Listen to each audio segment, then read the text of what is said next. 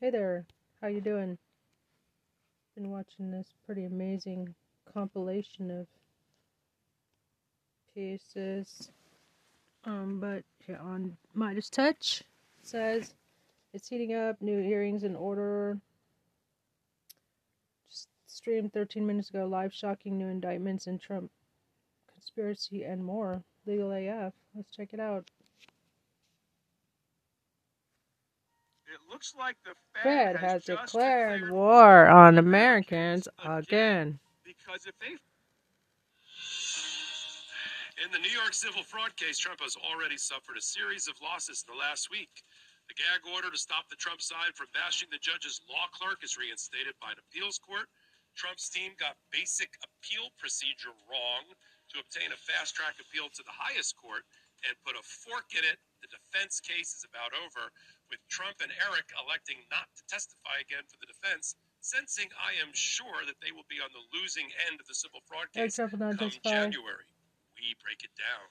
Jack Smith has wrap up ahead the of trial schedule. judge in D.C. election case that he intends to use Trump and his co-conspirators' words and actions against them at trial with special 404b evidence to show common God plan bless intent, this lack of man. mistake, and to prove Trump's criminal intent. Break it down. What is 404b? You'll know at the end of this podcast. The federal civil defamation jury trial in the District of Columbia against unindicted co-conspirator number one, formerly known as Rudy Giuliani, starts in about 10 days. Why is the trial only about damages? And how big a check will the jury write for election workers Ruby Freeman and Shaye Moss? Why is this a jury trial at all instead of the judge just deciding? Why is Rudy the only remaining defendant? And why is the judge so annoyed at Rudy and his lawyer? We discuss. Finally, now that Ken Chesebro, disgraced Trump lawyer and Georgia felon, has likely testified to the grand jury in Nevada, we have new indictments of fake electors there, including the former heads of the GOP in Nevada, joining Michigan and soon Arizona. We discuss all this and so much more at the corner of law, politics, and justice on the midweek edition of the Legal AF podcast with Karen Friedman Agnifilo and me, Michael Popak. Karen, I got a, I got a question for you. Yes. Are you thinking of launching a yet another edition of Legal AF?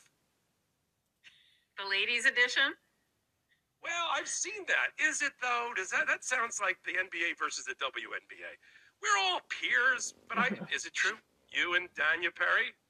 Uh, we're we're we're testing the waters. We're you know doing a Oh, few here and there. You know, we're it's we'll, we'll see. We'll see. The restaurant's for to a now- soft. What are you jealous, For now- Popak? Yeah. By the way, I love how far we've come in the last few months. Remember when we used to say Ken Cheesebro, and now we say Chessbro? I mean, I, I'm so impressed. No, it's cheese, Very bro. impressed, But, all- but of our, our audience, we got. Oh, I can't tell you how many criticisms we get. We get we get great support from the audience. Let me let me lead with that. That's the better headline. We get tremendous, tremendous, beautiful support. You know, we share with each other when we catch something in a chat or an email or a text. One of us gets that is complimentary because it helps balance off some of the other trolling that happens. But occasionally we criticize for grammar or we pronounce states' names wrong or names of people wrong. And all I can say is, I don't know. It's uh, we're trying. It's we're like a garage band. We're doing the best we can on the limited budget we've been provided to bring you that analysis in real time as quickly as we can. And sometimes we make mistakes, but we're human. I guess what people like about the show. Speaking of humans, that's a great segue. Speaking of humans, let's talk about the New York civil fraud case. And uh, let me frame it and then punt it over to my illustrious partner uh, in this uh, all things uh, law. I was at crime, partner in crime, partner in law in order would be better. Uh, Karen Friedman Agnifilo. So Donald Trump didn't like that he got gagged and his lawyers got gagged because he likes to bash in a misogynist way, doesn't care that the, he puts somebody's life in jeopardy. The principal law clerk that works for the judge.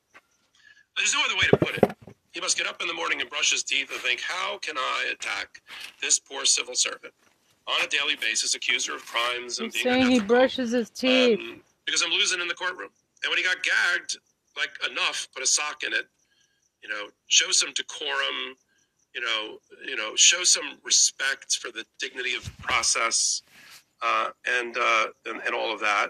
You know, he he was um, happy for about a minute when they were successful in getting a um, administrative, uh, like a duty judge, a duty judge that's assigned uh, to take in on appeal any kind of emergency relief. And they got they, they pulled Justice Friedman again, and Justice Friedman was has been wrong twice related to Donald Trump and said, "Yeah, I'm going to stay the gag order until the full merits panel of the First Department Appellate Division can rule on it." I'm not sure I see anything wrong with attacking the law clerk. And we were like, "What?" And so that just led Letitia James to send in pages and pages and pages of declarations and affidavits and exhibits showing how the, the threat assessment has gone up so terribly against Ju- uh, Judge Engoron and against the principal law clerk um, that the Department of Public Safety has had to intervene and protect them. And uh, then a, a four judge panel, full merits panel, four justices of the Appellate Division First Department, reversed what the uh, Judge Friedman had done and reinstated the gag order both on Donald Trump and his lawyers, while in the background, we still wait for the D.C. Court of Appeals in the criminal case there to decide whether Judge Chutkan's gag order is uh, should be upheld. Uh, and so all these things are going on at the same time. So that was the result. And then why don't you take it from there? Um, there's been reporting about how clueless Chris Kise and Cliff Robert are, and I mentioned this in a hot take that I did about just basic appellate procedure and how it works down at the first department as they showed up breathlessly at the clerk's office trying to get their paper, papers filed, which were bounced, uh, to get to the higher court, the Court of Appeals in New York on the issue. And in the meantime, going back to the trial judge, Judge Engoron, um, because the case, I've spent uh, seven minutes, six and a half minutes talking about everything except for the merits of the case, which is sort of what Donald Trump wants. Uh, I've just been talking about the law clerk and gag orders, and I have, and it's taken away valuable time to talk about what's going on in the courtroom in a civil fraud case where a judge holds Donald Trump's business future and past and dollars in his hand. So, why don't you take it from there, Karen, and fill everybody in about what you observed and where do you think this goes from here as we move into a closing argument in January? Well, we're deep into the defense case, right? The the um, the prosecutor rested. They've had over, I think, 45 trial days at this point, and we're in the, I think, fourth week of the defense case. And they have been putting on witnesses, a lot of experts and bankers and, and various individuals. And it was mm-hmm. widely expected that Eric Trump was going to come back, as well as Donald Trump were going to come back and testify on their case in chief, their, their defense uh, their defense case. And you know, for for people who aren't familiar with civil law and how it works, and I'm okay. new to it, so I find it fascinating how different it is from criminal law. You know, you might say, "Well, I don't understand." Didn't Eric and Donald already testify? Why would they be coming back? And the way it works in civil cases, and not in criminal cases, this is completely different and opposite, is you can't call the opposing counsel in a criminal case, or the opposing party, I should say, in a criminal case on your direct case because they'll take the fifth. They have a Fifth Amendment right against uh, incriminating themselves, and so it, it's not done ever.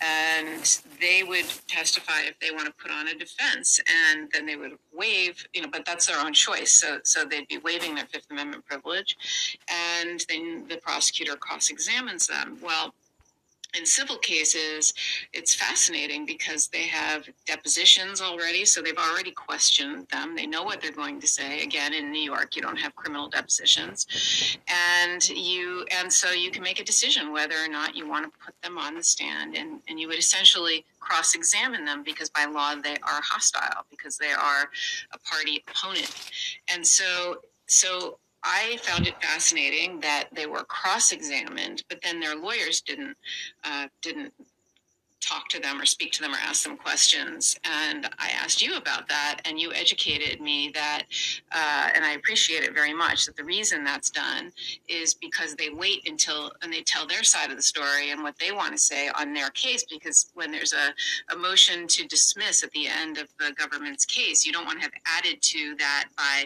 providing evidence, right? You wait until your case.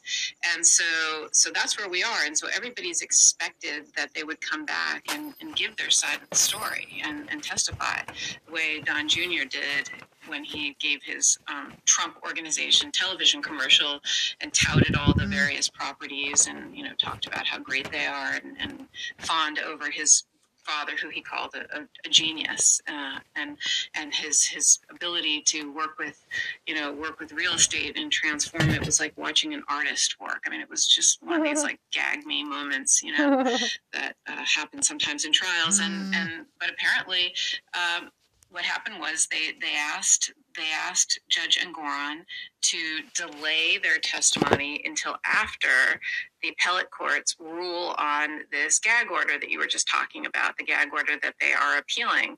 And Judge Engoron turned to the government and said, I think, and they said, no way. And Judge Engoron said, no way. And so Eric so far has chickened out and decided not to testify. Um, and mm-hmm. I, all the reading I've done is that Trump is still scheduled to testify on December 11th. Although I know you did a hot take saying you don't expect him to testify, oh, uh, no. given this information. Do you have other information that that that I haven't been able to find? Yeah, I think the the reporting that I'm seeing is that Trump's not testifying again, but uh, Donald, I mean, um, especially now that they've ruled that he can't. Appear, I don't. I I still, for the life of me, don't understand why the gag order preventing him from bashing. That's all. That's all that I want to be clear. Gag order in the District of Columbia is broader. That has to do with targeting witnesses, co-defendant. Well, there's no co-defendants in D.C. Witnesses and members of the criminal justice team, prosecutors, their staff, investigators, and the like, and targeting them in social media and in other statements by Donald Trump or his proxies ones that he's he controls. This one's even narrower. This isn't a civil case. Don't bash, ox, attack, talk about the functions of or the behavior, the conduct of my law clerk.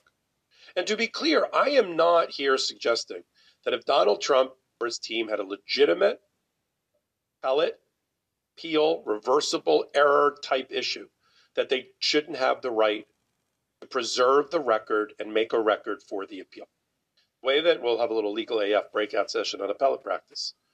At the trial level, where the record is made, that's the record meaning judge's rulings, the evidence, the testimony, the transcript of the hearings and the trials and all of that comprise, and the, and the filings, pleadings, and other, other discovery and other, other things that are on the docket of the case, so to speak, are, comprise the record. That becomes the record on appeal that gets transmitted to whatever appellate court is the next stop on the train. It literally gets transmitted, the entire package. It gets numbered one through whatever the last page when you stack it up in one big pile.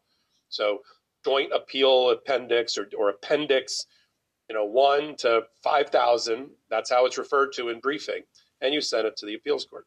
And if you have an issue that you want to preserve for appeal, you mention it at trial to give the trial judge the first opportunity to make the decision because that's what you're supposed to do to preserve it. And if the judge rejects your position, you can go further and make a proffer about what the evidence that's been, or the issue that you're being precluded from talking about would have shown, and you can make a proffer. Not for the judge who's probably already made up their mind, but for the appellate court. And you can point to that. I made a record. A record. They made a record. It's now become what I called in a hot take a broken record about a principal law clerk. We got it. You think she's Chuck Schumer's girlfriend. You think that she's because she's a Democrat, she can't be fair. You think because in response to ridiculous arguments being raised by Alina Habba, the lawyers, or Donald Trump, and she rolls her eyes or huffs or puffs, that that indicates reversible error. Um, that she's doing her job as the principal law clerk, um, handing notes and assisting the judge at the trier of fact in a 10 week, 12 week, 14 week trial where he has to keep everything straight in his head and in the record. Great. You made the record. It doesn't mean, first of all, not only does it mean that you have to keep raising the issue every oh another note another eye roll another comment another another social media post by the law clerk made the record and to do it after the record has been made which was it was made a long time ago five six weeks ago then it just becomes abusive unethical conduct by people that are supposed to be officers of the court in a courtroom and that's where we are now we've crossed past well past the line of making a proper record, if that was their intention, into the world of abusive, harassing conduct that has no place in the court system of New York. And that's what the appellate court has been saying by reinstating the gag order. I don't know what that has to do with Donald Trump or Eric Trump or anybody's decision to testify or not. They're just looking for an excuse not to testify. Yeah. Because they, obviously now we're in minute 15 of our podcast talking about what's going on inside. It's not going well. Mm-hmm. Experts for Donald Trump that have no basis in fact in the record of the case or in relevancy tied to issues about materiality, intentional fraud, and and um, the amount of the ultimate recovery by the people if they prevail. Have nothing to do with it. M- most of those people were destroyed by their own reports uh, in cross examination. So take the Trump experts off the board. The, the bankers didn't help him either. He promised Trump, You'll see my bankers. Deutsche Bank loves me. They love me. They love giving me money as much as I want, regardless of how much I have in the bank. Wrong. You have a disconnect and a mismatch between front of the house and the back of the house in a bank. The front of the house is the banker, they're salespeople. They're just selling all day long. They go on golf trips and junkets. They take their clients to Scotland to go play links courses. Look it up, and they you know shower them with gifts and presents because they just want the business. I want the biz. Back of the house has compliance and underwriting requirements and review of assets and due diligence requirements in order to run a bank. And the, and the underwriters are the ones, not the bankers, are the ones that set the amount that they want as security and pledge collateral for a loan. We want 2.5 billion in um, net worth, real net worth, not cookbook net worth. We want 500 million in liquid assets. That's what you have to have. It's binary. You either have that number or you don't. Except in Trump world, when you don't have that number, when your real balance sheet is closer to 1 billion, which we'd all love, I wouldn't want that sucked out of my bank account. But but that's the 1 billion. It's not two and a half. So that would limit the amount of money that he'd be able to get from a Deutsche Bank. So I, we're not here to suggest that Deutsche Bank's bankers didn't love him. I'm sure they did. He was a whale. If you're if you're a billion or more, you're a whale. The question is, are you Moby Dick? You're are you two and a half times that in order to get the money that they were given, and that is the issue. They keep missing. It's like they're putting on two different cases, which is you which is. Uh, let me just finish that point, then I'll turn it over to you. Which is which is terrible for Donald Trump because the case that matters is the civil fraud case and the amount of the remedy dollar amount that's going to be awarded by this judge. Sorry, Karen, go ahead.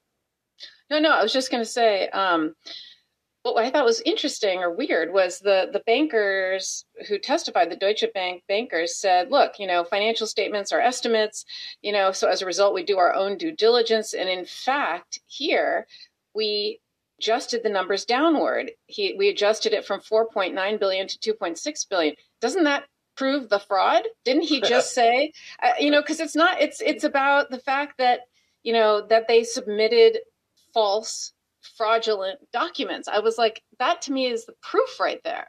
Right. The, the, the, delta between we gave Donald Trump a haircut off the number he gave us, but the problem is the number was so high that the haircut wasn't deep enough to match the act. Right? Isn't that your point, Karen? To match the actual one point five billion dollar net worth.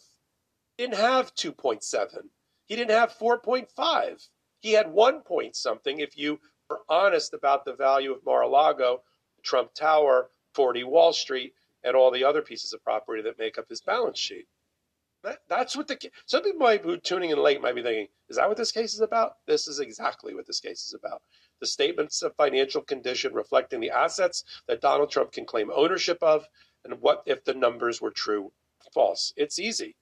Now, if you go pull the balance sheet for Microsoft, Apple, or name your favorite company in America, it's relatively easy. There are there's cash on hand, there's assets that are valued under generally accepted accounting principles, which is, which which have due diligence as part of it because there's auditors that are involved, not auditors that leave the scene screaming we can't trust the numbers of our client, but real auditors, and therefore the public in making investment decisions can rely on them.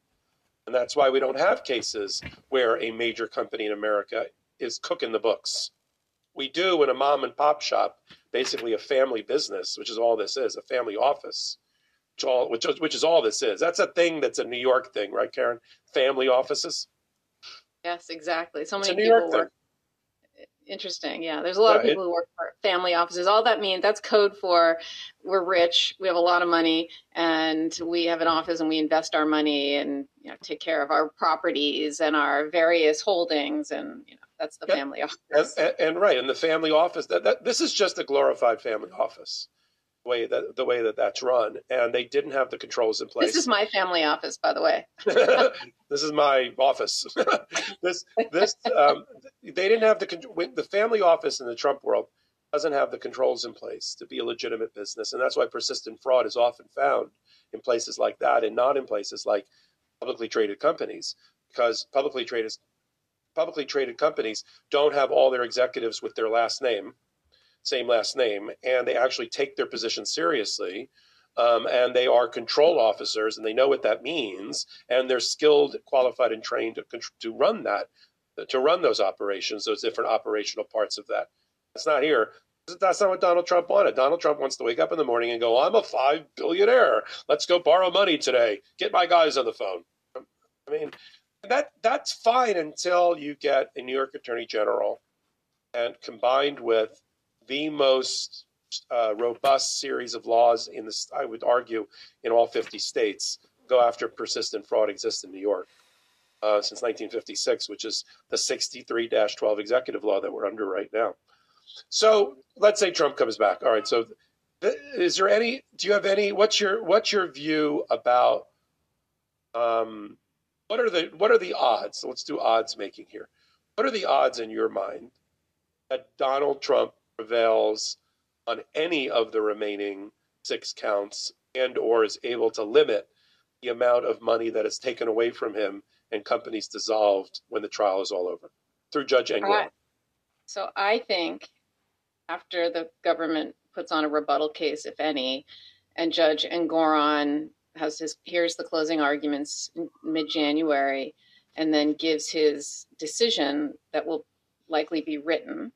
Uh, I believe he is going to throw. I, I think he's going to acquit, if that's the right word, um, on at least one charge. I really do think, especially now that you've got all these bankers saying that it didn't make a difference, we didn't rely on them, we did our own due diligence. And the reason I think Judge Engoron's going to do that is because Trump's entire appeal is going to be based on the fact that Judge Engoron was biased, that he's partisan, a best law clerk, that he wasn't listening, he didn't have an open mind, that he was 100% had his mind made up, that he didn't listen to the evidence. And the perfect way to inoculate that and immunize that argument is to show that he did listen to the evidence and he didn't just give the government everything that they wanted.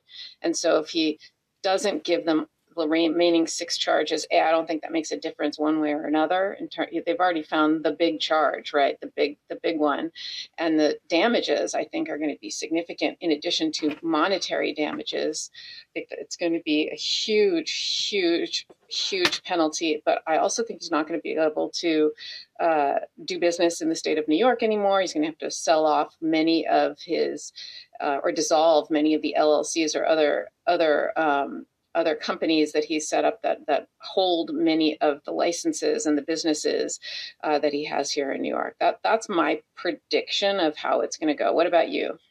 Yeah, I know. I we we I just want to check in with you. It's very similar to what we said a few weeks ago.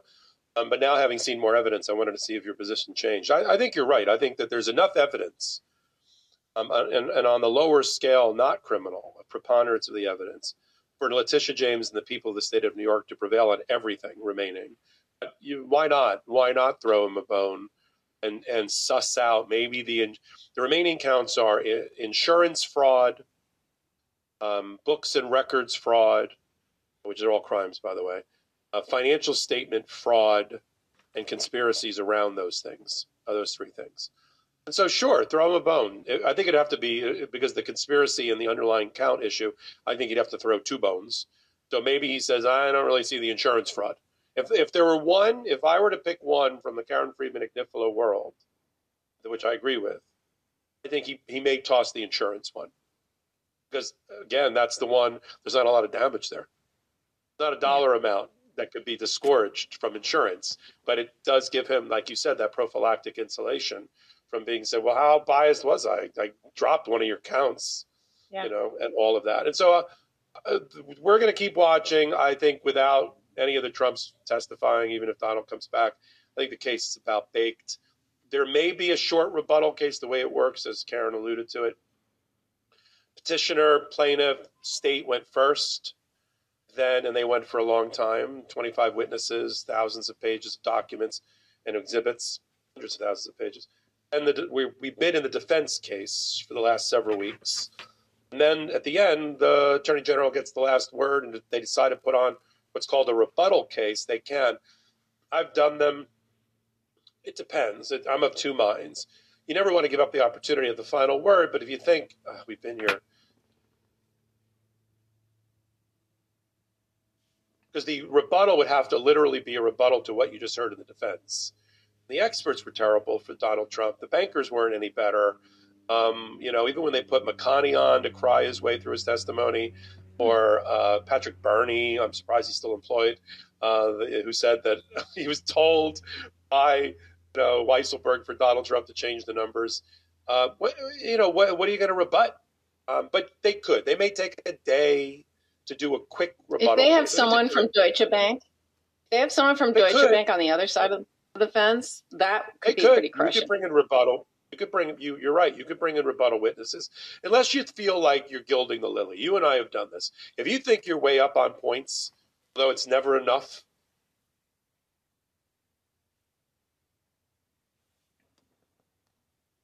I, but again, I'm used to having to prove way up on points, though it's never enough. You never know, especially. I don't know. I would old. still do it just to just to show that yeah. it's not true. I, I just, for me, I but again, I'm used to having to prove my case beyond a reasonable doubt. Right. And so right. you got to run know, up that's the points. how I. Yeah. Yeah. You you definitely have to run up the points with on that theory, but you also have a slightly frustrated Engoron. You know, uh, eight weeks ago, before they started the trial, it's hard to believe. Beginning of October, Engoron turned to the New York Attorney General's lawyers the day after he granted summary judgment in their favor and said, "Do we really even need a trial?" like I'm ready to go to remedy. And they said, no, judge, we think we have to try all six of the counts. And we're, and because the remedies that we're asking for are drastic, we got to make a record. Okay. I, I, I agree with that. He'd like the lawyers to shut their pie holes and let him start writing his order. I think he's already written a lot of his order and do the oral argument and then hit print. As I joked in a hot take, I've, I'm sure you have too, or maybe not yet. I've finished oral arguments and then have the judge go, okay, here's my decision. Like, wow. Didn't change a word from when we started arguing. Um, oh, yeah. rip, it off, rip it off and hand it to you. So uh, he may not do that, although he's quick. You know, they, they got on him about the summary judgment uh, being ordered. They went to a court, appellate court, to force him to, to both rule on the summary judgments and delay the trial to give him more time. And six hours later, he issued his 30 page order on summary judgments and said, see you Monday for trial. And so he's, this is already written. I would say right now, three quarters of this order, one way or the other, is written already by the judge. And it's all, well, you know, the proof of the pudding is in the tasting. We'll see what happens the last week or well, so. Well, it, it makes sense because a lot of it's going to be, you know, the facts, the allegations. This is the prosecute, the plaintiff's case. This is the defense case. I mean, a lot of it summarizes it. So as you go, it makes sense that he would, you know, populate it with things that happen as it's going in his in his in his order. And you know who's populating it? The principal law clerk and her exactly. staff. Of course, she is.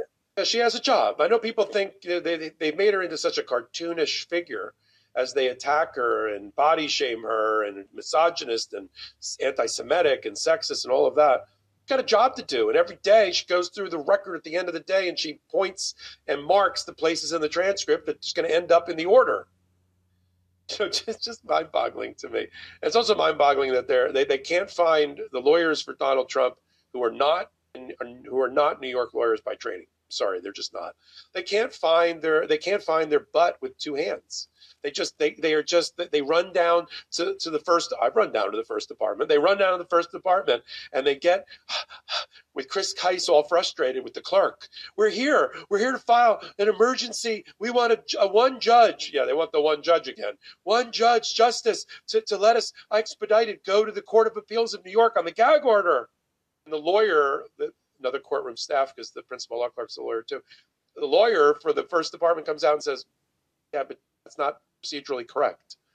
Well, what do you mean? There's got to be a way. He says, yeah, it has to go to the full four justice panel that just ruled against you, and they have to decide. You can't get an emergency judge right now to just pull him out and sign the order. Oh, what do you mean? He got all the reporting was he got people went down there and reported on this. Chris got all upset. Chris is always upset this case. He's upset with the judge. He's it's a travesty. It's a travesty of justice. We can't bash the law clerk. I assure you, never in his 30-year career in Florida as a lawyer has he ever had the temerity or the balls to bash a Florida state judge, Florida Supreme Court justice. He argued in front of the Florida Supreme Court as a Solicitor General in Florida or any of their staff. I assure you, he has never, until he got into bed with Donald Trump, ever that. And yet he comes to my and your city, at our bar, and tries to crap all over the process because his client has his hands up his backside. Who's his local counsel? Who pro hac viced him in? Because, you know, local Cliff counsel. Robert, Long Island. Because that's, that's, I mean, I try cases, I handle cases all over the country and all over the state. I did a, I did a trial in the far reaches of upper New York state I I'm barred in New York. I can practice there. I hired local counsel because there is nothing like local counsel. They know every courtroom's different, every judge is different, every the every DA's office or is different. You know, just the way they do things. And there's nothing. This would not have happened. They would not have screwed up this appeal had they had someone who knew what they were doing and that who knew how to practice in New York. It just it just doesn't make any sense to me. They're they're like a they're like a um, keystone cops of lawyers and lawyering. You know, just in a in a serious case like this, that they wouldn't have someone who practices right here in the first department. It's just it's almost malpractice to me. Yeah, it's it's interesting. She says she's a member of the New York State Bar, Alina Habba. My, the people on the street don't agree, but I, I'm not sure about that. And if she's she doesn't practice regularly in New York, look, it's hard to practice in New York. It's hard. To, it's hard to pass the exam, and it's hard to practice. We have a thing called the CPLR, which is all about our civil procedure. It's unlike any other state. Most states follow and model themselves after the federal rules of civil procedure. And it's sort of when you look at the local, if you look at the Florida rules, for instance, of civil procedure that Chris Kise is used to, and you look at them next to the federal, you know, you can see they're pretty close. York, York's got this Byzantine thing from the 1930s that we've been, you know, you and I still pull out the book. Oh, where is that in the CPLR, let alone the appellate rules? So anyway, we'll we'll continue to follow, like you said, the Keystone Cops uh, and and what what uh, transpires in New York. We'll turn next in our podcast to Jack Smith, getting ready for trial in March. Has some filings to do and some evidence he needs to identify in advance. Uh, special 404B evidence, which has a special quality. And Karen and I will break that all down, along with some developments in the Rudy Giuliani trial, going to jury trial just on damages. How big of a check that he's going to have to write to Ruby Freeman and Shaye Moss in the middle of December. Christmas comes early to Shaye Moss and Ruby Freeman. And then finally, Nevada, Nevada, Nevada. It's all about elect fake electors who also were heads of the GOP in Nevada now being indicted uh, based on their activities in the 2020 election. All that and so much more. But first, one of my favorite breaks of the show, our sponsors. Green Chef is the number one meal kit for eating clean. Let Green Chef take the work out of eating clean this holiday season. Every easy way slash top. Parents can actually see on thing just your pictures. Get your we're going down to visit my mom this weekend, and we're given. Uh, she's in Atlanta in a, unfortunately, in a um, assisted living facility, and we're bringing her an aura frame that we preloaded all of our most recent photos. Now, once we set it up in her room, we'll be able just to shoot off the app. You know, it's really seamless. Photos in real time that'll just revolve on her frame and uh, just that's what we way. do exactly yeah. i'm 3000 miles away from my parents and yeah. uh, what i do is i have access to their account and i just populate it with new photos yeah. whenever i feel like it and i have my own aura frame i love the aura and then i do that while i'm eating sizzling chicken stir fry from green chef all right let's talk about um, speaking of sizzling let's talk about jack smith um, Donald Trump's lawyers might not realize they're going to trial in March and are doing everything they can in the District of Columbia case to avoid it. Uh, they're waiting on it. We're waiting on a gag order to be reinstated, I would presume, by DC. But in the meantime, there's a case to be tried. And as part of that case, there's a rule of evidence that Karen, trial lawyers like Karen and me, like to, to refer to as 404B, literally is a rule of the evidence code, which talks about a certain special quality of evidence that's being used not to show that somebody, because they did something bad in the past, they have a propensity to do something bad in the future, but it can be used to go to the heart of this case against Donald Trump, which is common plan, intent, criminal intent, lack of mistake, inadvertence, and all of that. So I know, Karen, you did a nice breakdown of it uh, with Danya Perry uh, recently. Uh, it's up on it's up on our uh, one of our hot takes that's running right now. So why don't you uh, why don't you lead off on this one, and then I'll fill in the, the couple that I found really interesting that I did some hot takes on. Yeah, sure. So uh, in the state, we called this Molineux, M O L I N E A U X, the French spelling, but it's uh, Rule 404B federally, as you said. It's basically the same thing. And it's essentially you're not allowed to put in evidence of propensity of criminal activity. And it seems almost counterintuitive, right? Because if, if you're a serial burglar and you go and you commit burglary after burglary after burglary, and then you're caught doing a burglary, it seems like it would be probative, you know, to show that um, that this is somebody who that's what they do, right? And unfortunately, that is not allowed in because the prejudicial effect, and that's the balancing test that the court will use, is they weigh the probative value against the prejudicial effect. They'd say, look, just because he commits lots of burglaries doesn't mean he did this one, and you still have to prove your case beyond a reasonable doubt. But there is an exception to this kind of propensity um, propensity argument, and it's to go to prove a, a particular character trait or a particular um, a particular point like as you said motive opportunity intent preparation plan knowledge identity absence of mistake or lack of accident. And if you're going to introduce any of this 404B evidence. And 404B evidence is literally anything that's an uncharged bad act or uncharged crime. And in this particular indictment, the conspiracy is very short, right? The, the Jack Smith DC case. It's from November of 2020 to January of 2021. So about two months. And in two of the charges, it's even shorter, actually. It's about a month, a month and a half.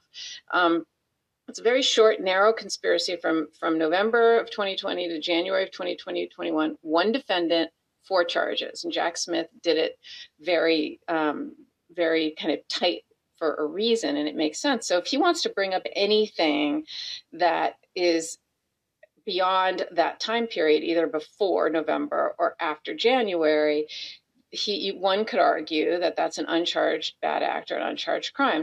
And what Jack Smith did was said, look, even though much of what we're about to ask you to allow us to admit falls at different times, it's in, intrinsically part of the crime. It's intrinsically part of the evidence. It's not extrinsic.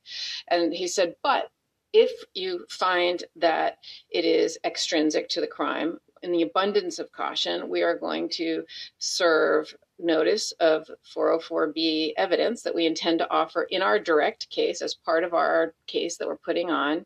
And that way we, we, we uh, comply with the notice requirement. It has to be in writing. And not only do we have to, not only does the law require you as a prosecutor to spell out what it is, what 404B evidence, what are the bad acts that you want to bring into your case, but you have to give the reason. You have to say, I want to bring this in because in all of the past burglaries, he always, uh, you know, he always left behind a, a, pink scarf. And in this particular case, there was a pink scarf. And so that was his signature, right? That shows a common scheme or plan. It shows his identity. It shows his modus operandi. You know, that would be allowed in, you know, to show that, no, this is the guy. He's the guy who always leaves behind the pink scarf because he's done it 10 other times. And that's when you can bring it in because it's for that purpose. It's not to show that he has a propensity to commit a crime and so and so that's that's how the judge looks at it. It's entirely in the judge's discretion to allow it in or not. And uh, and it's not appealable the way the way certain very limited things are appealable mid trial it's appealable only after the fact meaning if he's convicted then he can appeal it in the normal course. He can't go up on appeal prior to trial or during trial if he doesn't like Judge Chutkan's ruling. Neither side can do that. And that's called an interlocutory appeal, which they cannot take the way they can, the way Trump is doing in the presidential immunity and other constitutional arguments that he's making. Those, you know, last week, uh, Judge Chutkan immediately after the DC Circuit in a civil case ruled that there is no presidential immunity in civil cases for former presidents uh, who were acting outside the scope of their job. Within hours of that ruling, Judge Chutkan said, and there's no presidential immunity in criminal cases either. And her 48 page ruling on that is is like a novel and worth reading for anybody who who wants to learn about presidential immunity and the history of our country and Alexander Hamilton. It's actually a great decision, and I, I loved reading it. Um, but in this particular, getting back to back to Judge Chutkan and the 404B evidence, um, I would categorize Jack Smith's uh, evidence in three categories that he wants to bring in, and one is historical evidence of his consistent plan of claiming election fraud that was baseless. And and that's sort of category number one. And and there Jack Smith talk goes as far back as November of 2012, where Donald Trump issued a tweet uh, saying that voting machines had switched votes from Mitt Romney to Barack Obama. Does that sound familiar? Um, and uh, that was you know obviously a long time ago before 2020 and um, and he was already talking about this voting machine switch without any basis. And then in 2016 he complained again without any basis of widespread voter fraud and basically going on and on about that. Again baseless. Um, but Jack Smith wants to bring that in as evidence to show a common scheme of plan or plan of falsely blaming people for fraud in election results. And it also shows his motive and his intention to and his plan to obstruct the certification of the 2020 election. Um, he also, in that same category, um, talked about brought out some of his own words, Trump's own words, where he refused, for example, prior to the 2020 election, he refused to commit to a peaceful transition if he lost, and that win, lose, or draw with rioting and everything else, he still wouldn't he wouldn't um, he wouldn't commit to a peaceful transfer of power, and and you know that I thought that was incredibly that will be incredibly power powerful if it comes in.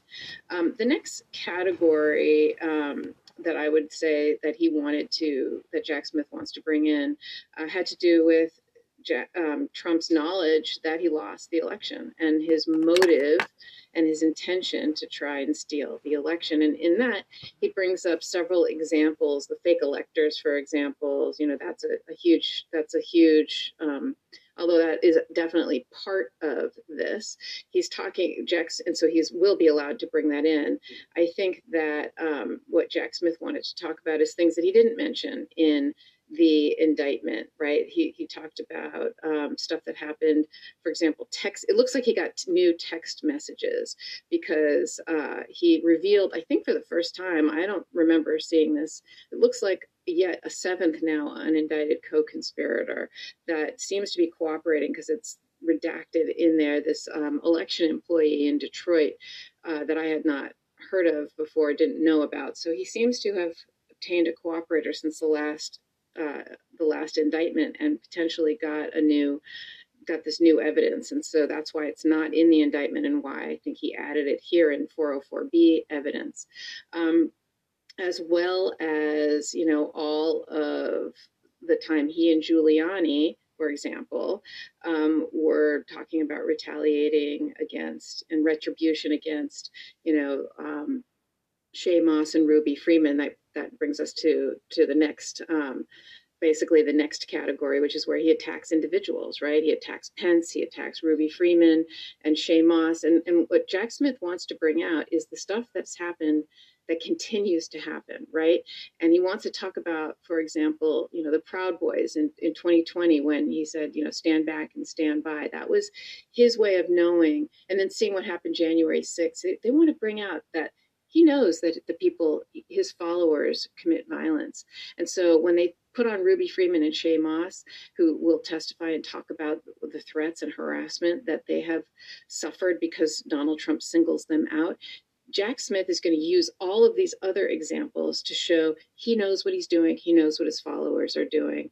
And even after the select committee hearings, I thought this was really powerful. Even after the select com- committee hearings um, that happened two years after uh, Jan 6, where there were videotapes of Shaye and Ruby Freeman talking about the horrific vitriolic death threats and racist things that they encountered. Donald Trump, at that point, knew because he obviously knew because that was publicized and that was broadcast. He knew about that. And even after hearing about that, he doubled down with his with his um, with his you know comments about them and recommended attacks on them in posts in his truth social and he even zeroed in on one of them writing that she's an election fraudster a liar and one of the treacherous monsters who stole the country and that she would be in legal trouble. I mean, you know, it's just outrageous. And uh, Jack Smith said, look, this shows his plan to silence people and to silence those who come out against them. It goes to his knowledge that the public attacks on people like Shaye Moss, Ruby Freeman, Mike Pence, etc., could foreseeably lead to violence and to threats and harassment. And, you know, I, I thought it was a really, really um, compelling motion that I think um, that I think that he will win most of these, if not all of them. Danya Perry, who was on with me, thinks that the judge may some some of the Shaye Moss Ruby Freeman stuff. She thinks that the judge um, may limit because it is so prejudicial and so compelling and so powerful. Um, but but I think it all comes in. What about you, Popok? What did you think? Yeah, two that I liked the most out of all the six or seven.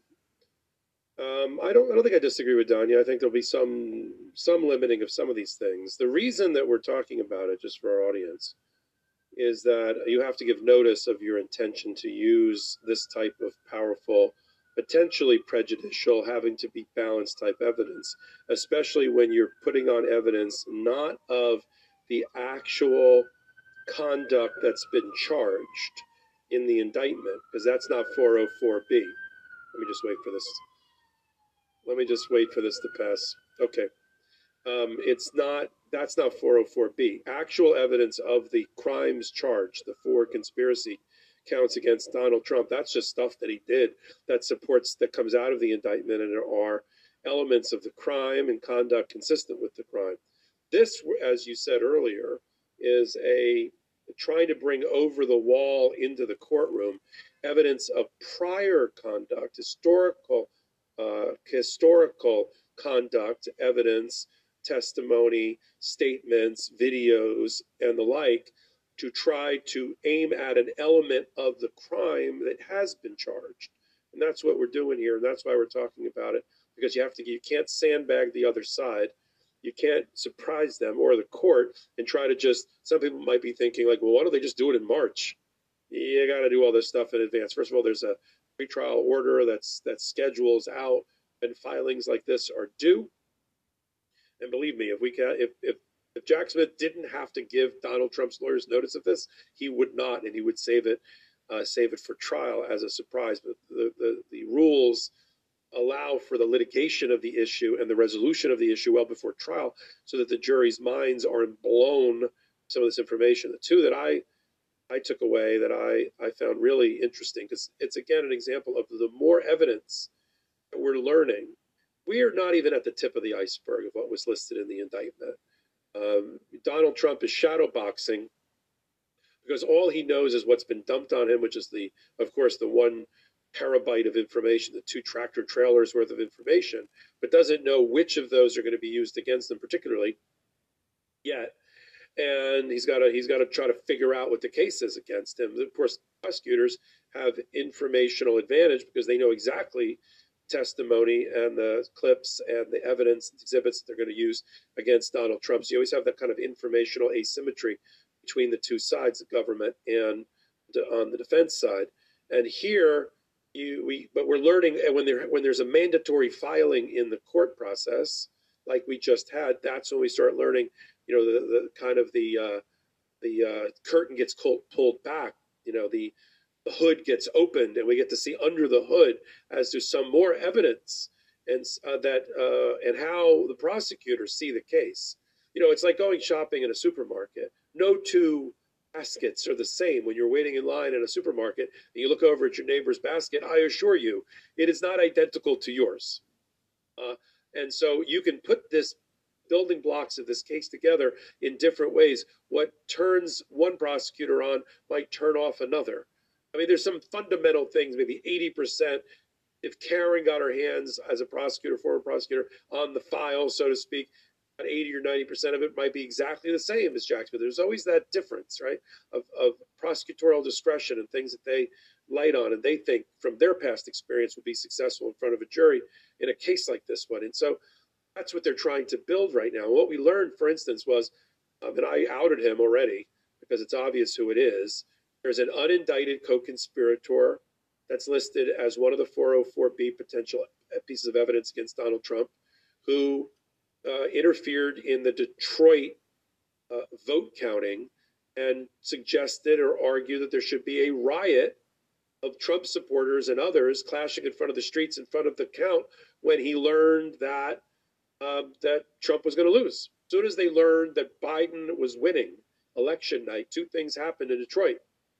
One is the actual counting office got flooded people that were supposed to be poll watchers who are instead just doing all sorts of ridiculous challenges to try to gum up the works and throw sand in the works of the legitimate vote counting that was going on. And in the streets outside of the vote counting center in Detroit, there were, I wouldn't call them a mob. We have a video clip we may be able to run tonight. But there was, you know, like a, a group of people. Uh, and there were a group of people on the other side. And but Boris Epshteyn, and that's who I'm outing right here on my hot take, who was a political consultant and a lawyer for Donald Trump, still to this day involved with every decision making that Donald Trump does in civil or criminal cases, went so far as to hire for Donald Trump the current lawyers that he has, Chris Kise and Todd Blanche. Um, that Boris Epshteyn, who's identified in the 404B as an employee of the campaign, a campaign employee. He's listed in the indictment as unindicted co conspirator number six, a political consultant. There's only one political consultant slash campaign employee who is an unindicted co-conspirator, and that's Boris Epshteyn. Can't be the lawyers, even though he is a lawyer. He doesn't really operate as one. But it's not. It's not Ken Chesebro, Sidney Powell, John Eastman, Jeff Clark, or Rudy Giuliani. It's Boris Epshteyn. And so Boris Epshteyn, on behalf of President Trump at the time, and President Trump, tried to cause a riot in Detroit to stop the count. I said in one of my hot takes, people might be people who tune in late might think I'm reciting last season of Succession. Spoiler alert, I'm not. This is what they tried to do. And Jack Smith wants to present that to the jury, along with evidence that they, they purposefully flooded with a goon squad into the vote counting to try to stop a vote count. Justice Boris Epshteyn is Epshteyn is alleged to have done in the indictment on Jan 6th, where he, Rudy Giuliani, and Donald Trump, to try to stop vote count related to the electoral certification, tried to do a pressure campaign using the violence of Jan 6th, i.e., that riot, stop the vote count. Never heard that before. Begs the question why isn't Boris Epshteyn in chains and shackled? And why isn't he in an orange jumpsuit? And why hasn't he been indicted? That's for another day and another hot take. I have a theory about that. It has to do with keeping the March trial date at all costs. So that I thought was fascinating. And and I thought of it as a trial lawyer, the power of the power of that being presented to a jury at the right moment in time in a trial. It would just be breathtaking. It would just change the weather in the room for that particular for that particular day, day whatever of the trial against Donald Trump, putting aside all the lawyers and all the vice presidents that are going to come and testify against Donald Trump. That kind of, he tried to start a riot as soon as they realized that they were losing, which goes to the intent of Donald Trump, criminal intent that he knew he had lost on election night, was trying to do everything he could to avoid the peaceful transfer of power even then. That's one.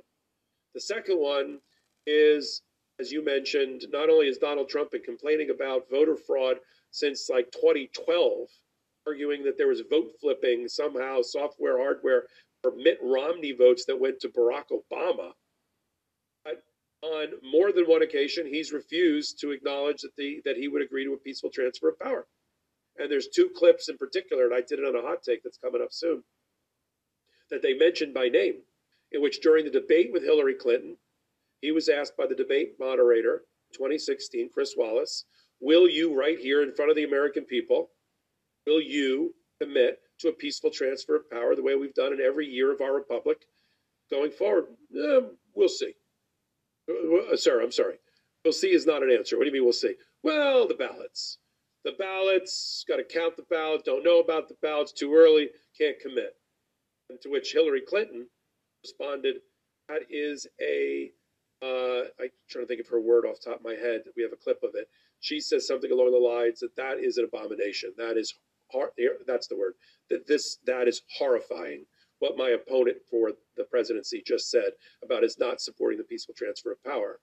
And then there's a clip from uh, September of 2020, two months before the election, with the kind of the aftermath of the Black Lives Matter protests and other issues uh, in our in some of our big cities that summer, uh, fresh on everybody's mind. A reporter asked Donald Trump at a press conference where all he wanted to probably talk about was Amy Coney Barrett being picked the next day, the Rose Garden for Supreme Court justice. He got asked with riots in red and blue states and blood in the streets, will you commit here right now, Mr. President, to a peaceful transfer of power? And instead of saying yes, kind of quell uh, people's emotions about it.